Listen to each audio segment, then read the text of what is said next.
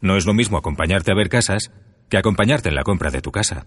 Te diremos todo lo que debes saber, incluso lo que no quieres oír cuando compres tu casa. Y contarás con un asesor personal en todo el proceso. Descúbrelo en solvia.es o llamando al 902 333 131. Solvia. Trato bien hecho.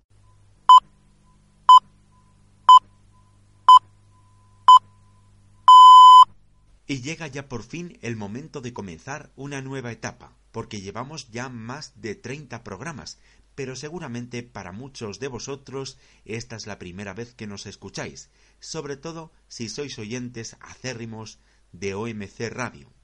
Así que estamos intentando mantener el nivel después de que los chicos del programa Sexo y lo que surja, porque ellos lo dejan el nivel muy alto, y porque desde luego el sexo es muy importante y el amor y el cariño que nosotros os vamos a dar también lo es.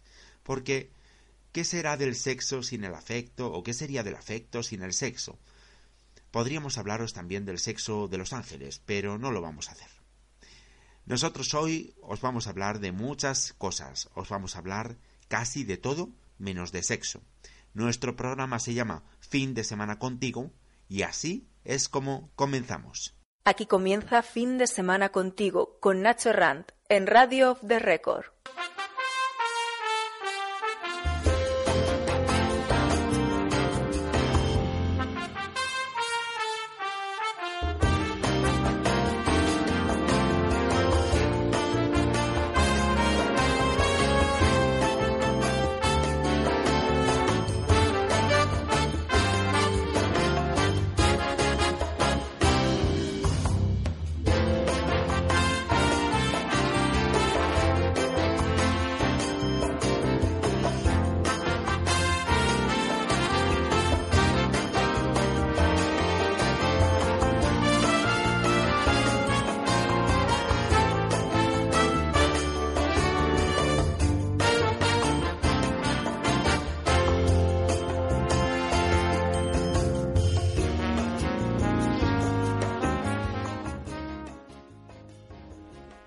Y comenzamos en primer lugar saludando a nuestros compañeros, quien está al otro lado en la pecera, en el control técnico nuestro compañero Ángel Lopesinos, en la redacción Ángel Jiménez, Elena Muiños y Carlos Barragán, y al frente de todo este equipo quien te habla Nacho Herranz.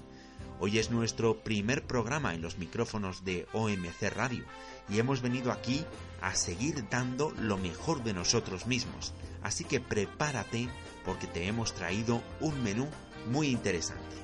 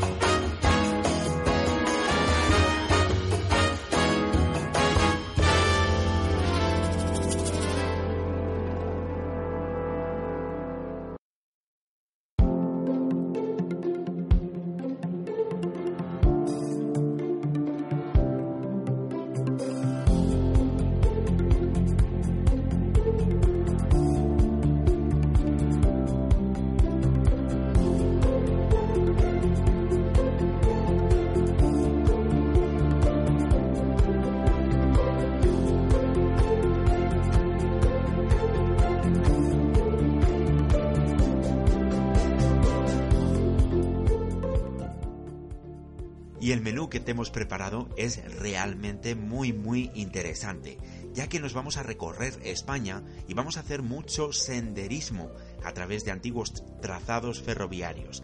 Lo haremos con Arancha Fernández Colorado, la jefa del área de vías verdes y de turismo ferroviario de la Fundación de los Ferrocarriles Españoles.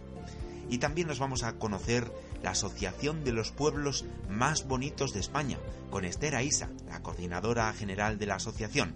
Por supuesto, no van a faltar nuestra agenda cultural y nuestras noticias arrolladoramente positivas que comienzan ahora mismo.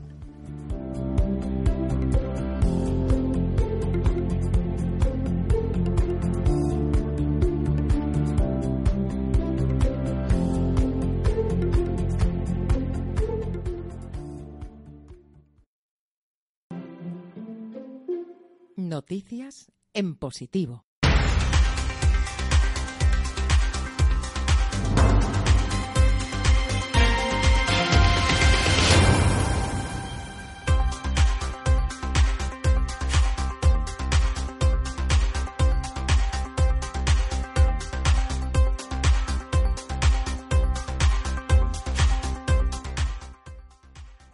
Durante el pasado 27 de septiembre, multitudinarias manifestaciones han recorrido todo el territorio exigiendo medidas concretas ante la emergencia climática. En Madrid, más de 100.000 personas estuvieron en la calle en la manifestación climática más numerosa de la historia, celebrada en la capital de España. Esta gran movilización puso el cierre a una semana de acción por el clima, con movilizaciones en más de un centenar de municipios de la geografía española. Durante este 27 de septiembre la ciudadanía ha solicitado las medidas necesarias para afrontar la crisis ecológica en la que nos encontramos. Se trata de afrontar de una vez la protección del planeta, de nuestro presente y de nuestro futuro.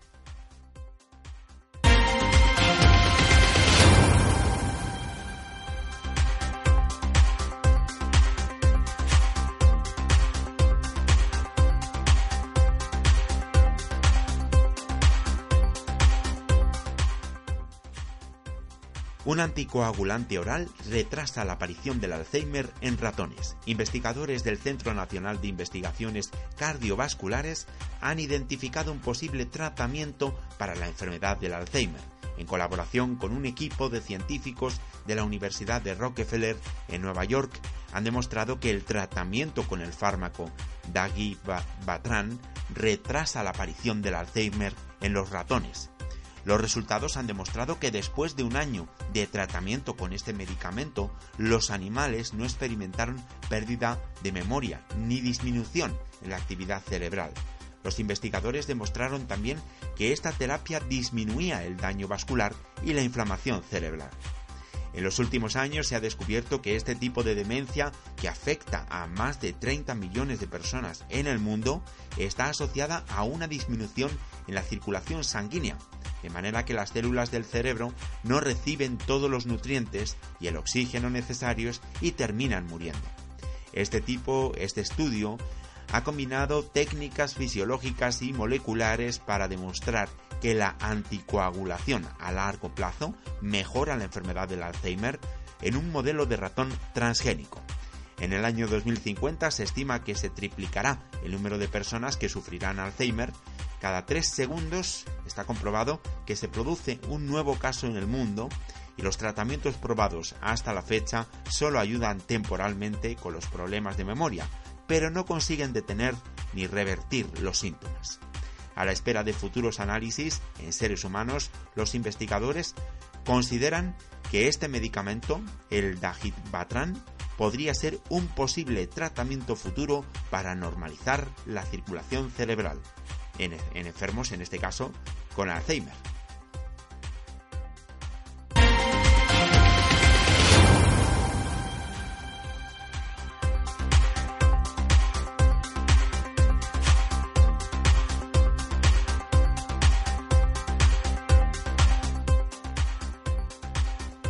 El descubrimiento de un exoplaneta gigante revoluciona los modelos de formación planetaria. El descubrimiento lo han hecho un equipo de astrónomos españoles que han descubierto un enorme exoplaneta orbitando en una estrella enana roja. Cuando hablamos de exoplanetas nos referimos a aquellos que están fuera del sistema solar, es decir, a aquellos que no son ni Júpiter, ni Saturno, ni Marte, ni Mercurio, son aquellos que están un poquito más lejos. Este exoplaneta ha sido detectado por el instrumento Cármenes en el, observatorio de Calar Alto en Almería. Tiene la mitad de tamaño que Júpiter y su estrella anfitriona es poco más que una décima parte de la masa del Sol. Y atención, porque un planeta tan grande alrededor de una estrella tan pequeña no se explica con las teorías estándar de formación de los planetas.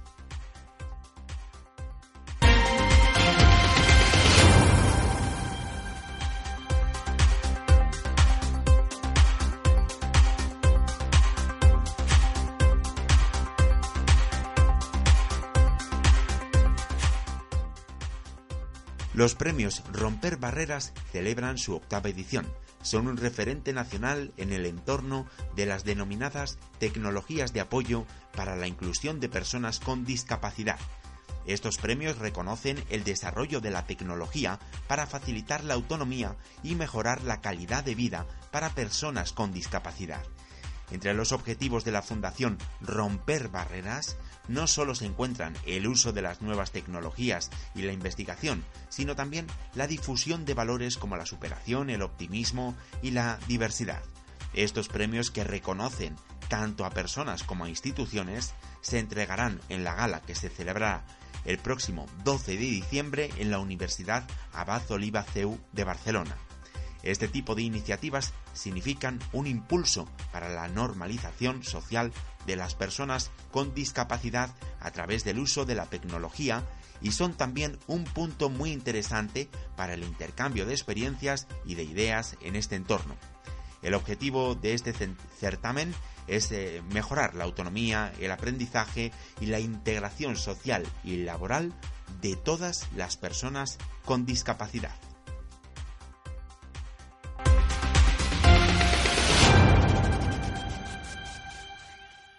Y hablando de discapacidad, ponemos fin a este bloque de noticias en positivo con este tema del rapero El Langui, precisamente dedicado a esas personas que tienen discapacidad o que tienen más bien otras capacidades diferentes a las más habituales. Y es que no hay límites, eso está claro, los límites nos los ponemos nosotros mismos. Cada persona repleta está de posibilidades que le hacen machacar. En el aro del medio cree que se pone enfrente. Tu talento sin etiquetas. No consientas que nadie se crea más que nadie. No, porque no lo es. No, no, no, no, no. Jambo loco no lo es. Valiente ante la injusticia. Tu mayor discriminación que la indiferencia no existe. Ponte en el lugar del otro, anda. Y míralo de frente a la misma altura, sin calificativos ni etiquetas, porque tienes delante a una persona enfilada hacia sus metas. A la misma altura, sin calificativos ni etiquetas, pero con sus derrotas, también sus victorias, con la capacidad de no rendirse jamás. A los miedos, coraje, valentía sería lo previsible. Enfréntate a los prejuicios primos y a todas las palabras que limitan. No señalemos las debilidades del otro, el que no morela. Quédate si ves con la mejor versión de cada persona aquí en esta bola, en la tierra. Allí ya no sé, aquí, chungali de la cangrí. Échale el cable a superarse Pero no me allanes el camino hacia la meta o perderá todo el sentido porque no hay mayor logro que aquellas cosas que se consiguen con esfuerzo. No nos vengáis ahora con las jodiendas de siempre, oigan a la misma altura, sin calificativos ni etiquetas, porque tienes delante a una persona enfilada hacia sus metas. A la misma altura, sin calificativos ni etiquetas, pero con sus derrotas, también sus victorias, con la capacidad de no rendirse jamás.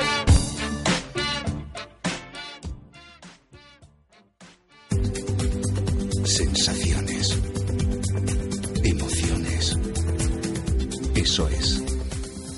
Fin de semana contigo.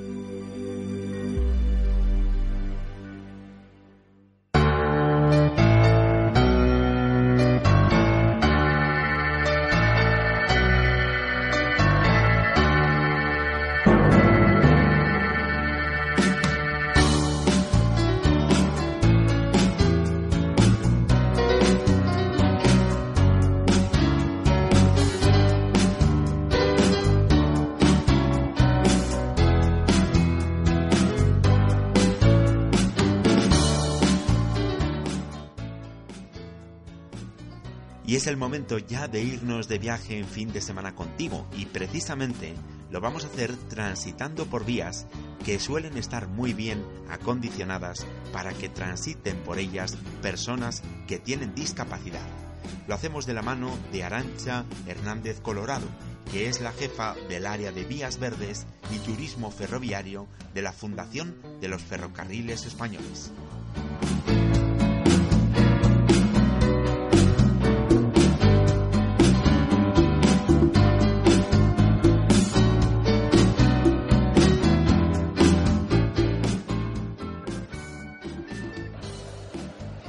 Encuentro ahora mismo aquí en IFEMA, estamos en en Expo Tural 2019 y estoy ahora mismo con Arancha Hernández Colorado, que es la jefa de turismo, eh, es la jefa del área de turismo de, lo que es eh, Vías Verdes. ¿Qué tal, Arancha? ¿Cómo, cómo estás?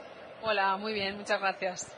Bueno, la verdad es que me llama mucho la atención el tema este de las, eh, de las vías verdes, porque según tengo entendido, son antiguas líneas de tren que a partir del año 1993 y por iniciativa de la Fundación de los Ferrocarriles Españoles, pues han sido poco a poco reconvertidas en vías verdes que son transitables para, para todo el mundo, especialmente para la gente que le guste hacer senderismo. ¿Es así?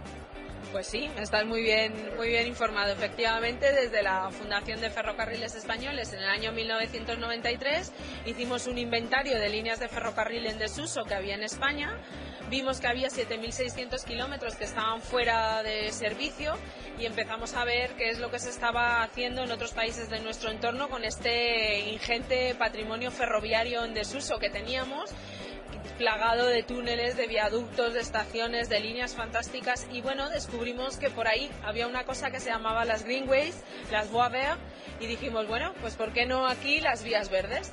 Y desde entonces, pues un montón de instituciones y administraciones, digamos que podemos destacar que el Ministerio por entonces de Obras Públicas, Transportes y Medio Ambiente, ahora liderado desde Agricultura, Pesca y Alimentación, empezó a recuperar eh, con los presupuestos generales del Estado los eh, itinerarios para ponerlos al servicio de la ciudadanía como vías verdes, también las empresas ferroviarias, ADIF, que cede los terrenos, con todo el empuje y apoyo de las comunidades autónomas, diputaciones provinciales y administración local, que muchas veces o bien ejecutan ellos las, infraestructuras, las obras, o se encargan del mantenimiento y la gestión, que es una cosa muy importante porque ese es el día a día, es el, es el querer comer todos los días, el tenerlas bien mantenidas y bien gestionadas y promocionadas, pues eso se encarga, digamos, la administración más local y bueno, y nosotros desde la Fundación, pues desde ese 1993 venimos haciendo cosas como estas, estar aquí en Espotural promoviendo las vías verdes, que cada vez haya más, que la gente las utilice, las disfrute,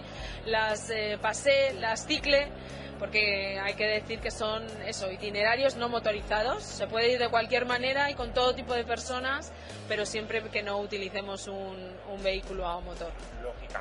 Me imagino que todavía hay vías verdes que no están adaptadas o que quizás eh, no están del todo preparadas para, para hacer este tipo de turismo. ¿Puede ser? Sí, aún quedan cerca de 4.000 kilómetros de ferrocarriles en desuso que están, bueno, esperando a que les llegue la hora de hacer sobre ellos un bonito proyecto constructivo para convertirlo en vías verdes, que desde la Fundación también hacemos ese trabajo técnico que es necesario realizar para que esto sea, sea posible. Y bueno, pues poco a poco, ¿no? Pero fíjate que, mm, bueno, por un lado también em, eh, realmente es motivo de alegría que, exista este tipo de, proyecto de vías verdes, pero por otro lado también es un poco, da un poco de lástima que se hayan, que se estén perdiendo tantos kilómetros de ferrocarril cuando el ferrocarril en realidad debería ser el medio de transporte del futuro, más que del pasado prácticamente. Efectivamente, y nosotros somos Fundación de los Ferrocarriles Españoles y lo que promovemos para encima de todo es el transporte ferroviario y que haya trenes y cuanto más mejor y que lleguen a todos los sitios posibles. Y por supuesto, el tema es que las vías verdes dan solución o una respuesta a unas líneas de ferrocarril que no tienen otra viabilidad como, como transporte ferroviario en ese sentido. Fíjate que la mayoría de las vías verdes son eh, están acondicionadas sobre vías que nunca llegaron a ver pasar ningún tren. Eh, vías abandonadas antes de su puesta en marcha, vías que a veces ni siquiera llegaron a extender raíles. Entonces, eh, bueno, o vías que se han quedado en desuso y que un proyecto de, ferrocarril de, viajeros en clave moderna y lo que es el ferrocarril hoy en día no soportaría esas viejas infraestructuras de ferrocarril. Entonces, las vías verdes no están destruyendo nada, las vías verdes están recuperando cosas que, y patrimonio ferroviario, ingeniería del siglo XIX, del siglo XX fundamentalmente, que de otro modo pues se perdería. Pero fíjate qué lástima, como por ejemplo, pues alguna eh, vía como la de los ojos negros, ¿eh? pues que nunca, eh, bueno, eh, que prácticamente no llegó a estar en uso nunca, porque según tengo entendido era el tren, el tren de Arganda, iba a continuar por la provincia de Guadalajara, después Teruel, hasta las minas de Ojos Negros. Y ese tren eh, nunca llegó a terminar de, construirse. Em, bueno, ahora afortunadamente pues hay algunos trayectos de esa línea que entiendo que es la em, eh, son los que conforman la de la vía verde de Ojos Negros, por ejemplo. Pero bueno, simplemente quiero hacer esta puntualización de que esta línea férrea pues nunca llegó a estar en, funcionamiento. Bueno, y como esa, pues otras otras cuantas, ¿no? Por ejemplo, el ferrocarril Baeza-Utiel, que ahora tiene bastantes eh, tramos de ferrocarril, pues eh, pues tampoco llegó a ver pasar el nunca un tren, o la vía verde de la Sierra, por ejemplo, que es una de las vías verdes más exitosas, que era el ferrocarril eh, que iba hasta el margen pues tampoco terminó de construirse, los planes eran ampliarlo hasta Cartagena, tampoco llegó a, ver el, final, es decir, que a veces fueron nonatos de, ferrocarril, que ahora lo que son son vías verdes. Y en el caso de Ojos Negros que comentabas, por ejemplo, pues hubo un aprovechamiento muy intenso de todo el trazado del ferrocarril minero que sacaba las minas desde el mineral desde las minas de Ojos Negros para transportarlo hasta Sagunto y hubo un, hubo un aprovechamiento enorme de ese ferrocarril en clave de transporte de mineral, como otros muchos ferrocarriles mineros en el que su historia pues ha pasado porque una vez se cierran las minas el ferrocarril se clausura. Y buena parte de las vías verdes tienen ese origen también vinculado a esa economía de la minería que bueno pues que una vez de alguna manera cesa la actividad cesa también el transporte de, de ese mineral y aparte también, eh, aparte de esto, por ejemplo, ahora mismo algunas líneas que están semi-abandonadas, como la línea del tren de Madrid-Burgos. Mm, ¿Qué, ¿Qué piensas que puede ocurrir con esa línea férrea? Bueno, yo lo que tengo que decir es que desde la Fundación de Ferrocarriles no promovemos el que se pongan en, uso vías verdes que puedan tener en un momento dado, de una manera u otra, un, un, aprovechamiento del ferrocarril y que en cualquier caso la demanda de que un trazado ferroviario en desuso llegue a ser vía verde siempre parte del territorio, siempre tiene que ser la administración local o provincial o incluso autonómica que decida que sobre ese trazado quiere mm, hacer una vía verde y entonces después, bueno, desde Fundación de Ferrocarriles podemos apoyar ese proyecto, pero, pero la demanda y este tipo de proyectos siempre son de, de abajo arriba y con base local. Y una, una pregunta, porque veo que llevas una camiseta con la vía verde de la sierra. Eh, supongo que es una de tus favoritas. Pues hombre, es una de mis favoritas, sí, y además hacen bueno pues mucho mucho trabajo de, promoción y de divulgación y entre ellas estas bonitas camisetas y he dicho por qué no pues hoy hoy me la pongo y, se y se promociona un poco. Es una vía muy especial también es de las más antiguas si no la más antigua está en uso desde 1994 y han tenido un desarrollo muy importante y le prestan muchísima atención y eso pues también luego se nota en que es una de las vías verdes más más dinámicas seguramente y hay un equipo de mujeres fantásticas, trabajadoras, aguerridas y luchadoras que consiguen muchas cosas para su vía verde y su territorio. Pues mira, ya que me estás hablando de esta vía verde, coméntame un poco cuál es el trazado, cómo es el paisaje que podemos disfrutar ahí de la vía verde de la sierra, por ejemplo. Pues mira, la vía verde de la sierra es un trazado eh, de 36 kilómetros que discurre entre las provincias de Cádiz y Sevilla que va desde Puerto Serrano a Olvera. Es un paisaje de esa montaña andaluza tan especial, ¿no? Que creo que, tiene Andalucía, donde se mezcla eh, espacios con olivos con otros espacios como más serranos. Tiene espacios naturales protegidos muy importantes, como es el Peñón de Zaframagón, que está en mitad del trazado, donde vive la colonia más numerosa de buitre leonado de toda Andalucía. Y además tiene una cosa muy muy bonita y muy muy especial, ¿no? Aparte de los túneles y los viaductos que son impresionantes, lo que tiene son las estaciones recuperadas con servicios para los viajeros. Esos viajeros que hubieran podido llegar si por allí hubiera pasado el tren alguna vez en un coche de viajeros, pues ahora lo hacen caminando o en bicicleta y pueden ir parando en esas estaciones y yendo a la cantina o alojarse en un antiguo vagón de ferrocarril en una de las estaciones o disfrutar de otra estación que ahora es un observatorio de buitres, por ejemplo. Entonces tiene, tiene muchísimas eh, virtudes esa, esa vía, aparte de que es muy bonita y un paisaje esplendoroso, una gente y unos pueblos preciosos. Hombre, y por lo que me comentas, eh, pues hombre, con mucho encanto, ¿no? Porque eso de que eh, vayas por las antiguas estaciones, ahí pues te encuentres las cantinas, te encuentres que hay, bueno, pues aseos también para los usuarios y luego pues allá pues pues eso, pequeños museos o no sé, como que como que le da a esos eh, recorridos pues mucho mucho encanto, ¿no te parece?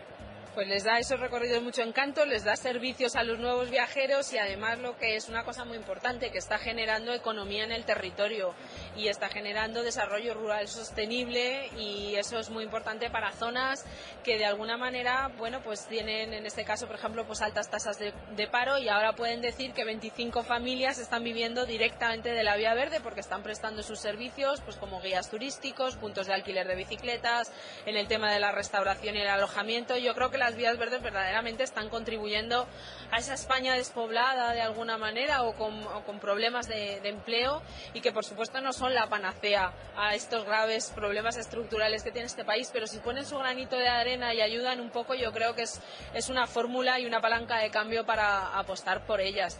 Fíjate que ya hay 110 estaciones en el entorno de las vías verdes que están generando este tipo de, servicios y, por lo tanto, eh, empleo y economía a nivel local.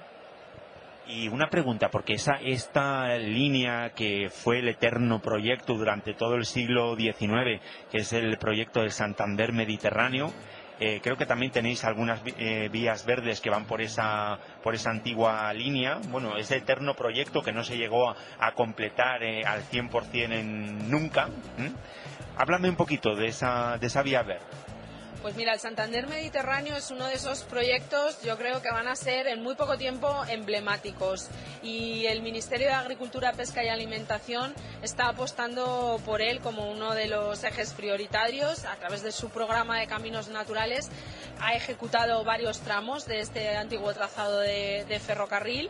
Ahora mismo se encuentra en obras, por ejemplo, uno de los grandes eh, tramos, eh, que es en la comarca de las Merindades que va a ser espectacular realmente poder llegar casi hasta la boca del, túnel de la Engaña, que es uno de los también hitos, yo creo, ¿no? de, nuestra historia del, ferrocarril, ese, túnel de siete kilómetros construido durante la guerra civil por republicanos españoles y, y bueno, pues eh, es un proyecto muy emblemático, muy bonito, que va, a poder dar la posibilidad pues, de unir eh, distintos tramos desde Cantabria, pasando por Burgos, avanzando por Soria, que ya el tramo de Soria San Leonardo de Yagüe ya también es, es también un camino natural vía verde, eh, avanzando hacia Calatayud y finalmente conectando con la vía verde de Ojos Negros y volvemos a ella para terminar avanzando por ella hasta Valencia.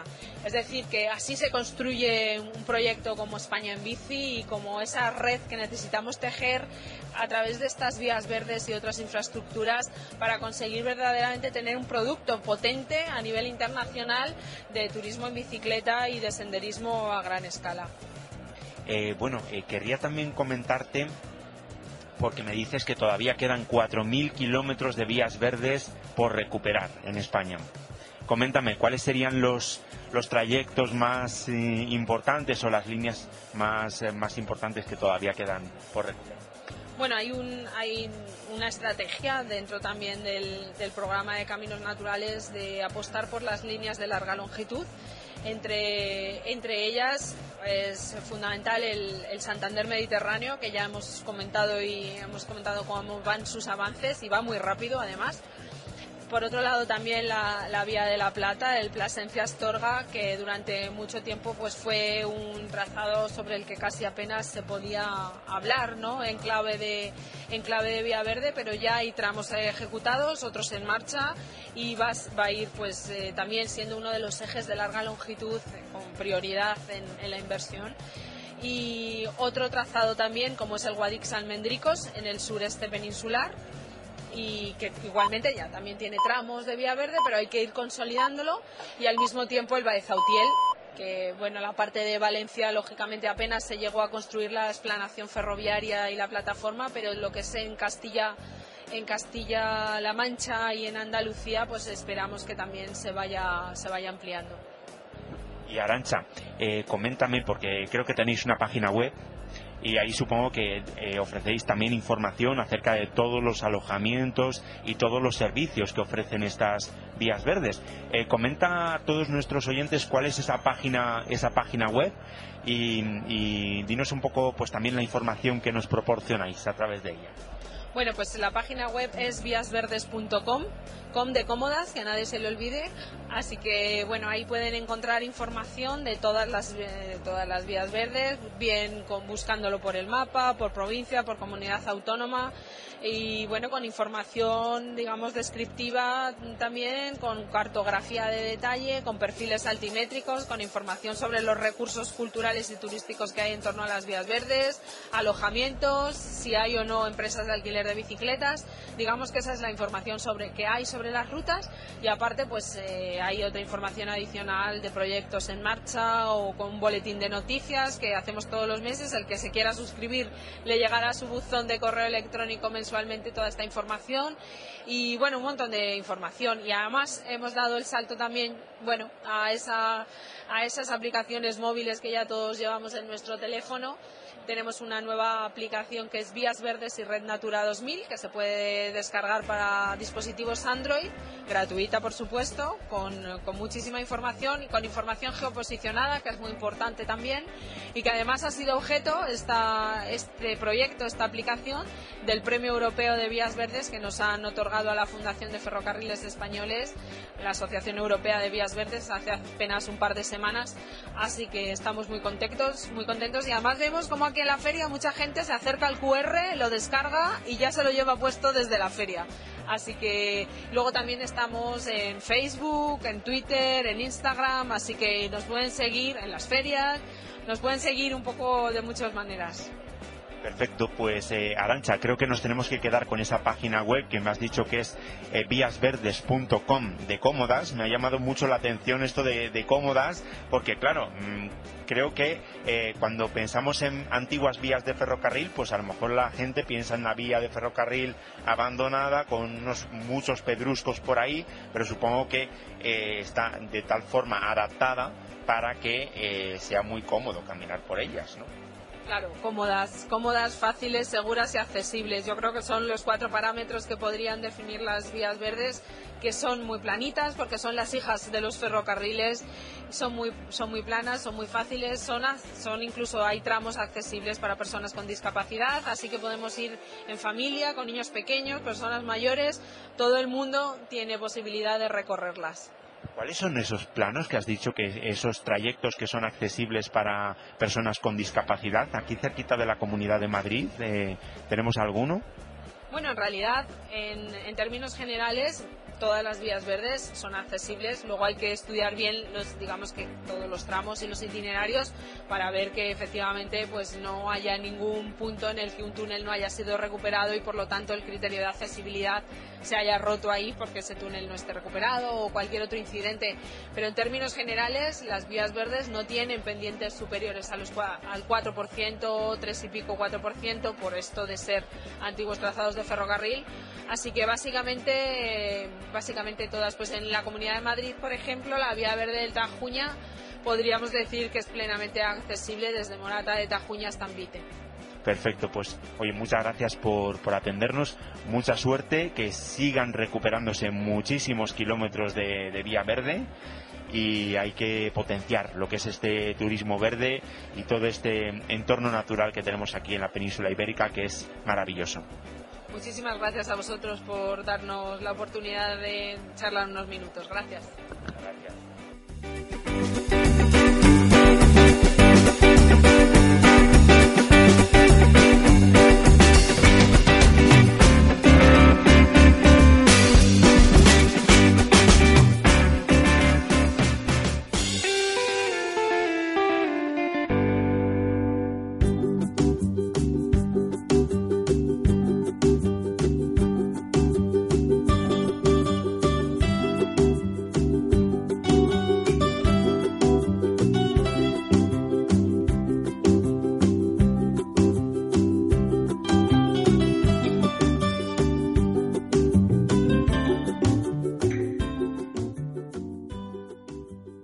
Chinchón en Madrid, Mojácar en Almería, Albarracín en Teruel, Furnalux en Mallorca o Medinaceli en la provincia de Soria son sin duda algunos de los pueblos más bonitos de España, lugares de gran belleza que destilan tradición y cultura, villas donde la tradición envuelve al viajero.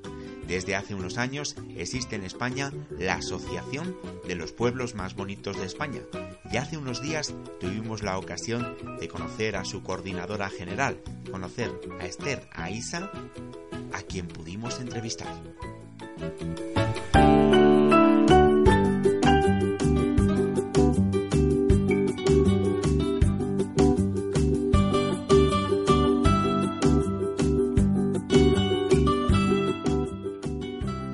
Pues seguimos aquí en fin de semana contigo, eh, seguimos aquí en Expotural 2019 y me encuentro ahora mismo con Esther Aisa, que es la coordinadora general de la Asociación de los Pueblos Más Bonitos de España, nada más y nada menos que los pueblos más bonitos de, España. Eh, coméntame un poquito, Esther, cómo surgió esta asociación. Hola, muy buenas tardes. Pues mira, por allá en los años 80, los franceses ya crearon la Asociación de los Pueblos Más Bonitos de Francia. Entonces es una fórmula que funciona muy bien. Es un modelo de que trabaja la Asociación de Municipios bajo una misma marca de calidad y sabes que estás visitando uno de los pueblos más bonitos, en este caso de Francia. ¿Qué pasó? Que Italia, Japón, Canadá copiaron el modelo y España, pues obviamente le tocó su momento. Eh, pensamos que era una muy buena fórmula la que utilizaban los franceses para hacer una promoción conjunta y en 2013 nace la asociación con 14 pueblos, los primeros 14 valientes que apostaron pues por trabajar eh, conjuntamente para el bien de todos. Y bueno, pues eh, un poquito, eh, esto te lo comento porque claro, después de estos días, dos días de la feria, te vienen preguntándote, bueno, ¿y la asociación los escogéis vosotros, los pueblos? Eh, pues no, es todo más institucionalizado de lo que parece. tiene que ser el propio ayuntamiento el que solicite formalmente la adhesión a los pueblos más bonitos de España, mediante un certificado conforme se ha reunido el Pleno Municipal y han acordado, o Junta de Gobierno, y han acordado iniciar el proceso. Una vez la asociación recibe el certificado, se inicia el proceso realizando una evaluación in situ del pueblo, en el cual pues valoramos bueno, mm, que no lo he dicho, los dos requisitos imprescindibles previos a todo este proceso es eh, que el pueblo tenga menos de 15.000 habitantes y que tenga patrimonio natural o arquitectónico certificado, un bien de interés. Eh, una vez cumple estos dos requisitos junto con la solicitud formal, se lleva a cabo la evaluación pues, para valorar criterios tales como la belleza, eh, el estado de conservación del patrimonio, pues detalles como si tienen flores para decorar el pueblo, que esto, por ejemplo, pues nos gusta mucho, los pueblos con flores, pues nos encantan, el suelo, pues que se evite el cemento, bueno, son una serie de detalles pues que incluso pueden llegar a la regulación del tráfico si hay ordenanzas en este sentido, pues para que el visitante tenga una experiencia pues lo más placentera posible y evitando pues eh, que los coches no lo hagan posible. Y bueno, eh, luego la comisión de calidad se reúne en Asamblea Nacional una vez al año, a finales de noviembre, deliberan y resuelven pues los pueblos candidatos cuáles son los que finalmente pueden pasar al año siguiente a formar parte de, los pueblos más bonitos Supongo que vosotras os, vosotros os, recorréis todos esos pueblos, ¿no? Cuando eh, el ayuntamiento toma la decisión de, presentar su candidatura, luego vais vosotros, hacéis, eh, os recorréis el pueblo, hacéis eh, pues el examen correspondiente por supuesto, el presidente además eh, tiene la exigencia personal de visitar todos y cada uno de los pueblos, ya por un hecho de responsabilidad propia. Es decir, yo si represento, tengo la eh, soy el presidente de los pueblos de España, yo previamente he tenido que visitarlo, aparte de que luego pues, eh, la comisión de calidad trabaje pues, para la valoración final. Pero bueno, sí que obviamente tenemos que conocer el terreno. Y vosotros estáis presentes, bueno, en este caso estáis presentes aquí en Expotural, pero luego tenéis previsto también acudir a otras eh, ferias de promoción de turismo. Bueno, pues de hecho vamos a reconocer que esta es la primera feria en la cual participamos. Hasta la fecha, bueno, tú piensas que nosotros eh, nos autofinanciamos a través de las cuotas de los ayuntamientos y bueno, pues de momento no tenemos otros ingresos más que a lo mejor lo que podamos eh, tener de margen de la venta de la guía oficial de los pueblos más bonitos de España, que aprovecho para decir que tenemos una guía que es preciosa, fabulosa, que la hemos hecho con todo el amor del mundo y que, bueno, es muy recomendable para el viajero que quiera visitar nuestros 79 pueblos.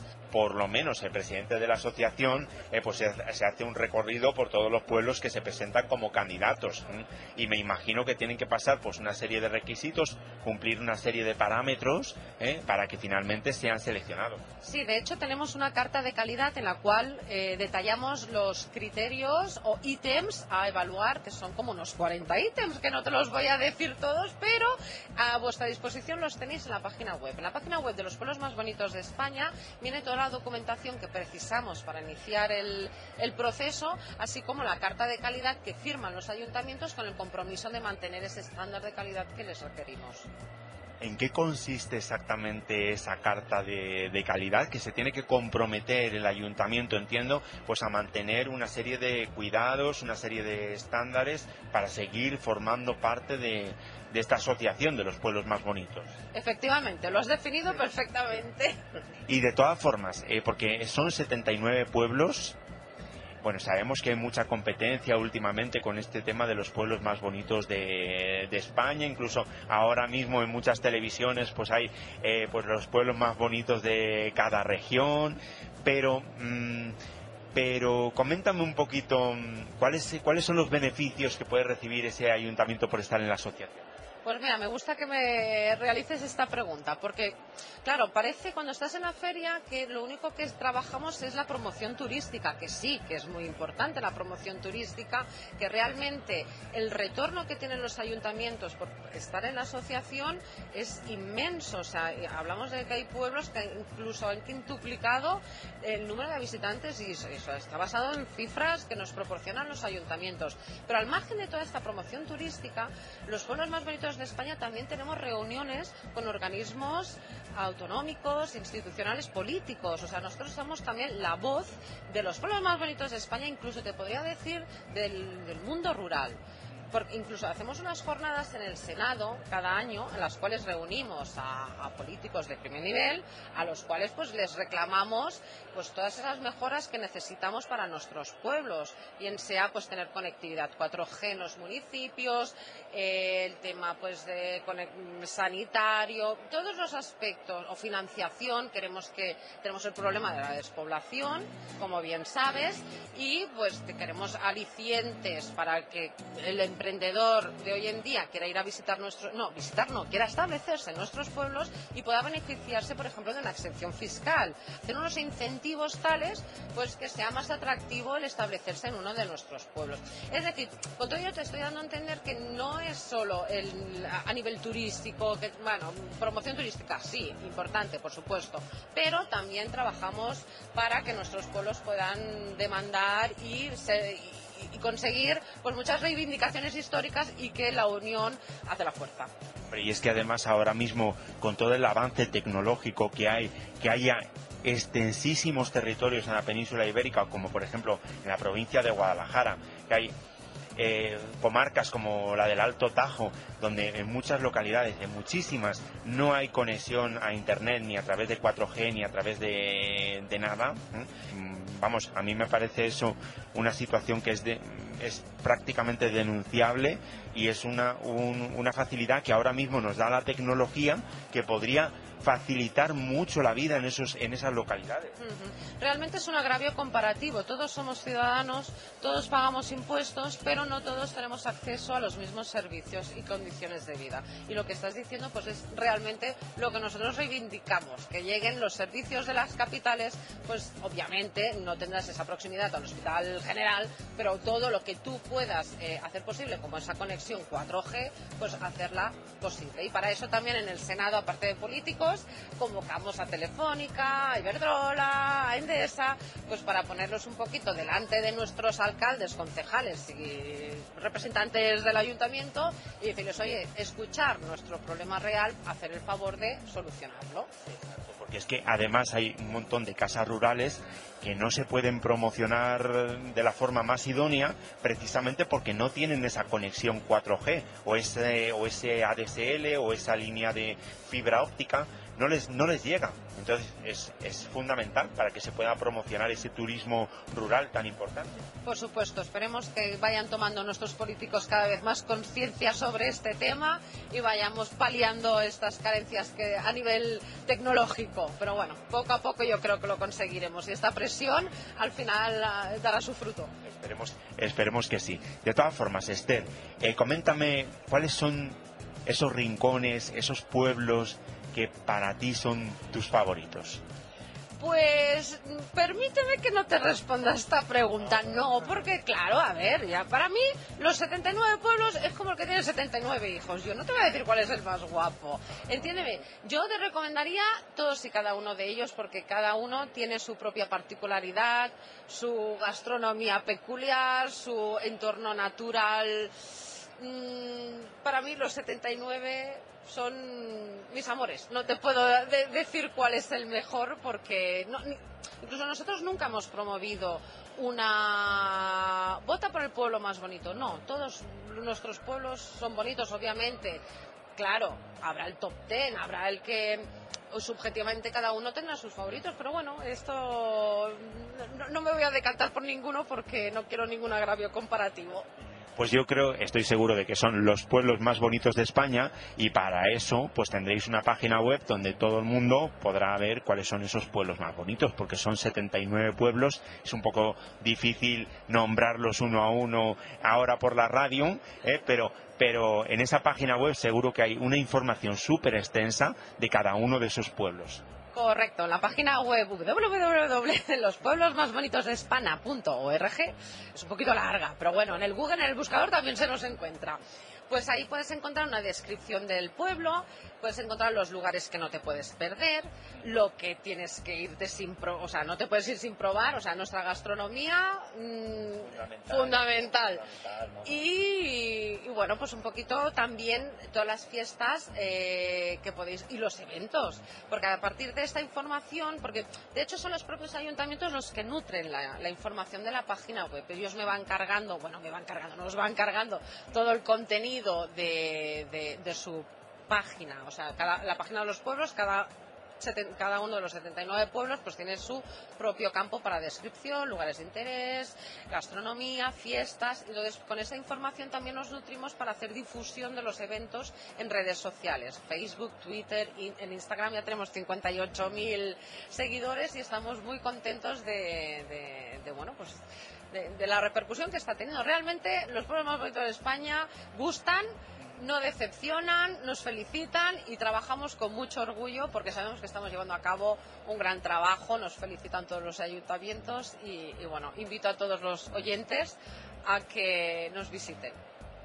Perfecto, pues eh, Esther, eh, nosotros también te felicitamos porque sé que todo lo que se hace por el mundo rural, por la despoblación, pues es un trabajo muy importante, porque además es que hay un patrimonio histórico, artístico también impresionante en todos estos pueblos y hay un entorno natural que si no se conserva este mundo rural está en peligro y realmente esto hay que conservarlo y es muy muy importante que lo conservemos y que seamos todos todos conscientes de lo que de lo que tenemos alrededor de lo que tenemos en esos pueblecitos de 300 400 habitantes de 100 algunos de 10 de muchos en fin que hay millones hay montones de castillos por ahí en zonas eh, rurales espectaculares donde se han rodado incluso películas o series como Juego de Tronos, por ejemplo. Eh, creo que hay que conservar todo, todo este, este patrimonio que tenemos en el mundo rural. Estarás conmigo, ¿verdad? La conservación del patrimonio, estoy al 100% contigo. La conservación del patrimonio es fundamental y esa sensibilidad tiene que venir de parte del ayuntamiento y esa conciencia colectiva por parte de los vecinos realmente cada vez, sorprendentemente o no sorprendentemente, realmente los vecinos sí que tienen la sensibilidad por el cuidado de sus calles, los ves como eh, adornan sus calles con las flores. Yo creo que sí, que nuestros pueblos les define que, van todos a la una. O sea, es que cuando ya empiezan el proceso de, de, candidatos, eh, se convierten en candidatos, realmente luego nos lo explican los alcaldes y alcaldesas, que es que todo el pueblo se vuelca y, quiere que cuando llegue la evaluación, pues que esté todo en óptimas condiciones. Quiero decir que sí que hay una conciencia colectiva y cada vez más tenemos más eh, sentido de la responsabilidad para conservar y para que nuestros hijos y nietos hereden el patrimonio que tanto nos ha costado mantener hasta la fecha. Y sí que también todas las campañas de restauración de todo aquello que lamentablemente pues nos ha conservado. Pero bueno, eh, no sé si sabes que el año pasado en el Senado eh, entregamos un premio a Hispania Nostra, que también es una asociación que se dedica pues a, la pues, a, crear sensibilidad para el patrimonio y bueno, estamos en esta línea de, conservar el patrimonio porque es una riqueza que tenemos que, tenemos que conservar para para futuras generaciones. Perfecto, muy bien. Pues Esther, muchísima, muchísimas gracias por atender nuestra entrevista. Muchísima suerte en todos vuestros proyectos, que sean cada vez más los pueblos que se apunten a esta asociación, porque estoy convencido de que les aportáis una ayuda bastante, bastante importante. Y bueno, pues, eh, pues seguimos estando en, en contacto. ¿De acuerdo? Muchísimas gracias a ti, Nacho. Un placer y bueno, a tu disposición para cuando queráis volver a hablar.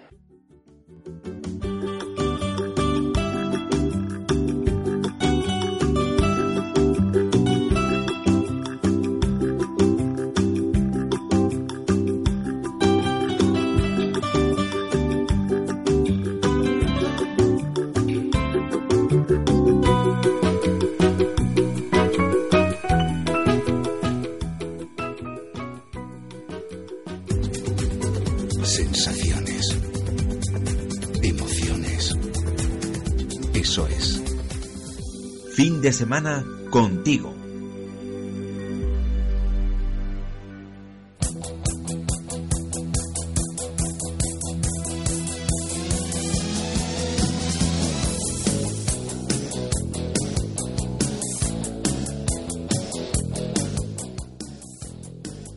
Y antes estaban los chicos de sexo y todo lo demás, y sin duda nosotros tenemos que estar a la altura de las circunstancias y dejar el pabellón bien alto.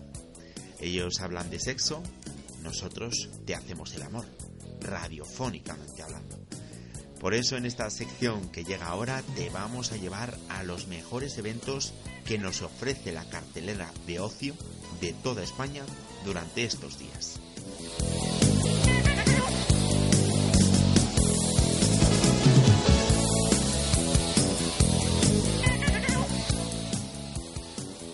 Y para comenzar, nada más y nada menos que un thriller policiaco. ¿Quién es el señor Smith?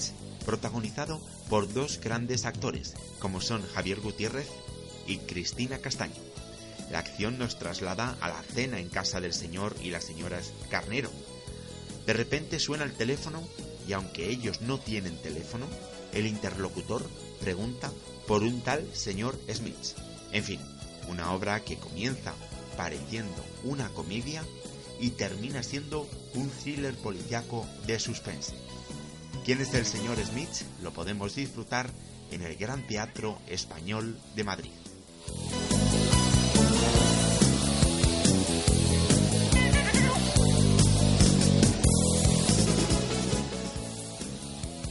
Y del thriller nos vamos al musical, nada más y nada menos que con Peter Pan, Campanilla y el Capitán Garfio vamos a disfrutar de las aventuras de un niño que no quería crecer. Peter Pan es un musical con canciones, números acrobáticos y muchas más sorpresas que no debemos perdernos. Lo podemos disfrutar desde ayer en el Teatro Maravillas.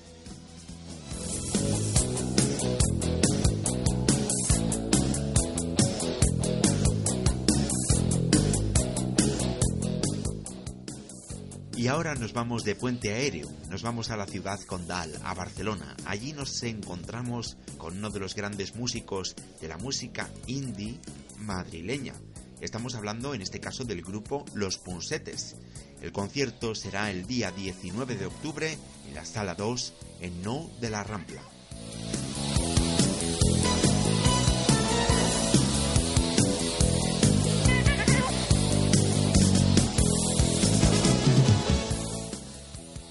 De la música indie a la canción de autor con el legendario Paco Ibáñez.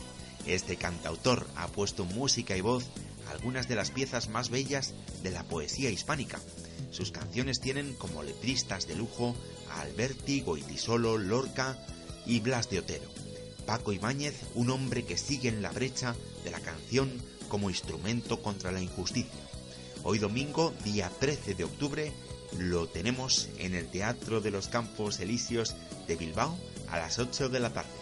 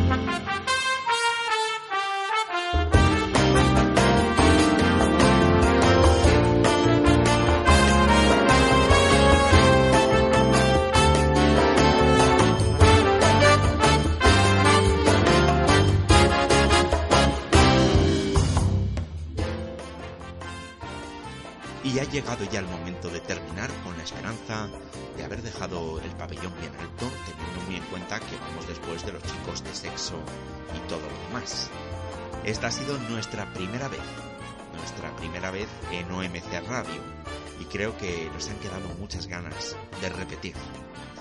Te pedimos eso sí que interactúes con nosotros. Nuestro correo electrónico es eh, redacción arroba fin de semana contigo punto es. Te lo repito, redacción arroba fin de semana contigo punto es. Nuestra página web fin de semana contigo punto es. No pierdas nunca nuestra sintonía. Espero que hayas quedado muy satisfecho, muy satisfecha. En siete días repetimos.